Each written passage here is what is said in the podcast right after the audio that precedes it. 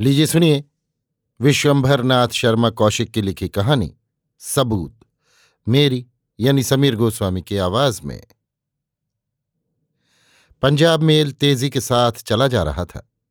Inter class के जनाने compartment में तीन स्त्रियाँ बैठी हुई थीं। इनमें से एक युवती थी। युवती के समीप ही एक वृद्धा बैठी हुई थी। दूसरी ओर एक अधीड़ स्त्री बैठी थी। इस स्त्री का नक्शिक कुछ कुछ पुरुषों जैसा था। वो स्त्री कंपार्टमेंट के दूसरी ओर खिड़की के पास, खिड़की के शीशे से मुँह भिड़ाए बैठी थी। बीच की बर्थ बिल्कुल खाली थी। अधेड़ स्त्री की मुख मुद्रा से पता लगता था कि वो चिंतित है और किसी से वार्तालाप नहीं करना चाहती। वृद्धा जमुआई लेकर बोली, न जाने इटावा कब आवेगा? एक क्षण रुककर उसने अधेड़ स्त्री से पूछा, इटावा कब आवेगा? आप जानती हैं?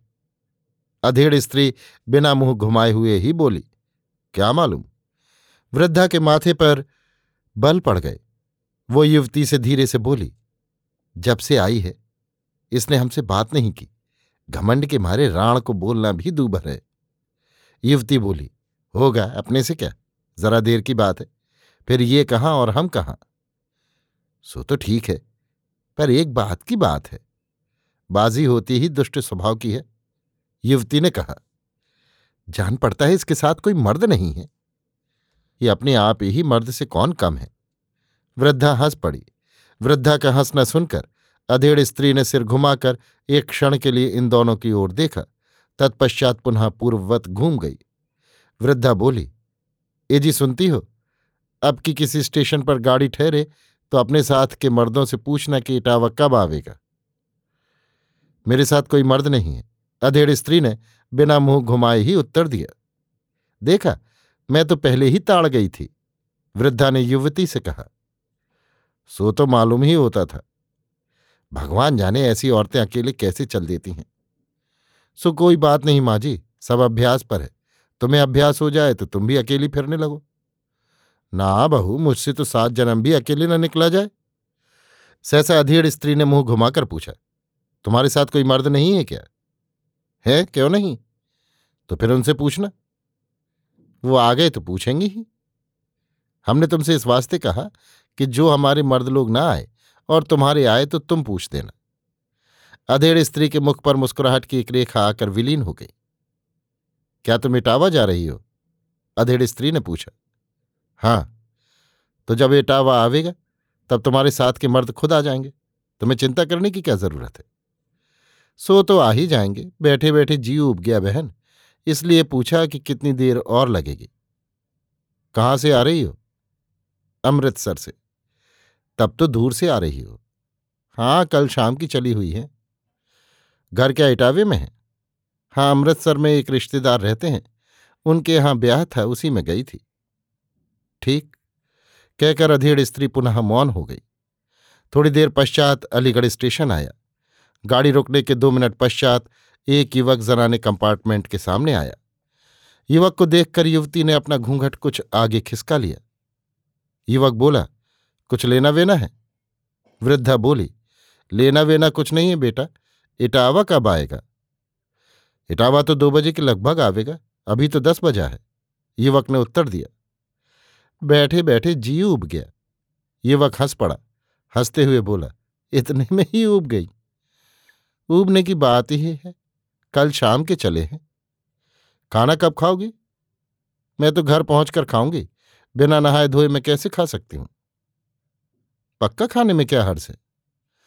हाँ हर्ज तो कुछ भी नहीं है, पर जब दो बजे तक पहुँच जाऊँगी तो वहीं चलकर खाऊँगी। तू खा ले। तो हम भी घर चलकर ही खा लेंगे। घंटे दो घंटे में क्या बिगड़ता है? नहीं बेटा, तू क्यों भूखा रहेगा? तुम और बहू दोनों खा लो। तुम भूखी बैठी रहो और हम खा लें। ये अच्छा नहीं लगता। इन बातों में क्या धरा है? मुझे कुछ अधिक भूख नहीं है। तू खा ले। हम्म अच्छा अगले स्टेशन पर देखा जाएगा। अगला स्टेशन कौन आवेगा? हाथरस इसी समय गार्ड ने सीटी दी। युवक चला गया। इंजन की सीटी होते ही एक ईसाई महिला, जिसकी वयस तीस पैंतीस वर्ष की लगभग होगी, हाथ में एक अटेची लिए हुए लपकती हुई आई और द्वार खोलकर अंदर चढ़ाई।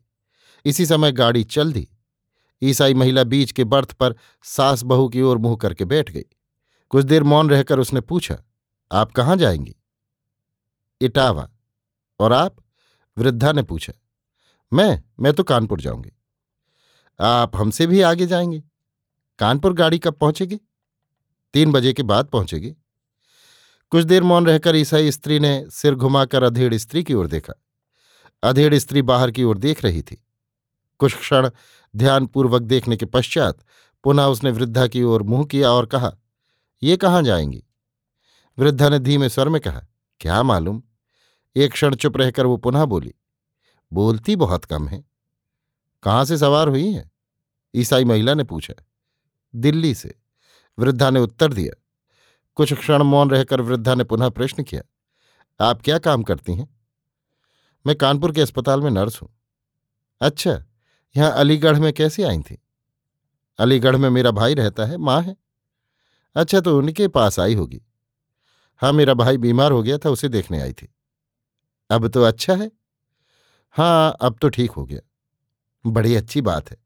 आपका आदमी है? ईसाई महिला मुस्कुराकर बोली। मैंने शादी नहीं की। शादी करने से औरत आज़ाद नहीं रहती। वृद्धा मुँह बनाकर बोली। ये सब कहने की बात है? जिस आज़ादी से मेरा मतलब है, उसे आप नहीं समझ सकते। शायद ऐसी ही बात हो।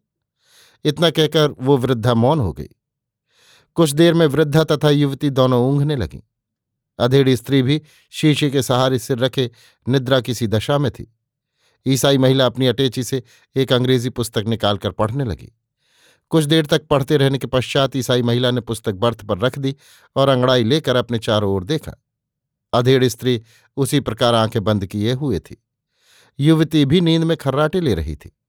सहसा ईसाई महिला उठी और वृद्धा तथा युवती के बीच में खड़ी होकर खिड़की के बाहर झांकने लगी।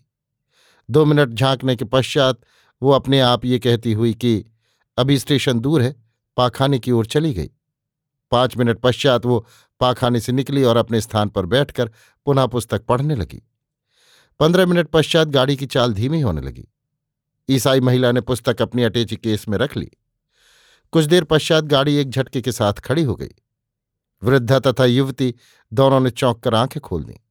अधेड़ स्त्री भी सजग हो गई। ईसाई महिला उठकर बोली अच्छा माँ जी। वृद्धा बोली, कौन स्टेशन है? हाथरस ईसाई महिला ने उत्तर दिया तो क्या यहीं उतरोगी? तुम तो कानपुर जा रही हो? हाँ जाऊँगी तो कानपुर ही। लेकिन यहाँ हाथरस में भी एक रिश्तेदार रहते हैं। उनसे मिलकर रात की गाड़ी से कानपुर जाऊँगी। अच्छा सलाम। ये कहकर द्वार की ओर बढ़ी। इसी समय वृद्धा का पुत्र आकर बोला, कुछ चाहिए? ईसाई महिला ने ज्यों ही गाड़ी के नीचे उतरना चाहा, त्यों ही अधेड़ स्त्री ने लपक कर उसके कंधे पर हाथ धरते हुए कहा, जरा ठहरना ईसाई महिला त्योरियाँ चढ़ाकर बोली, क्या है?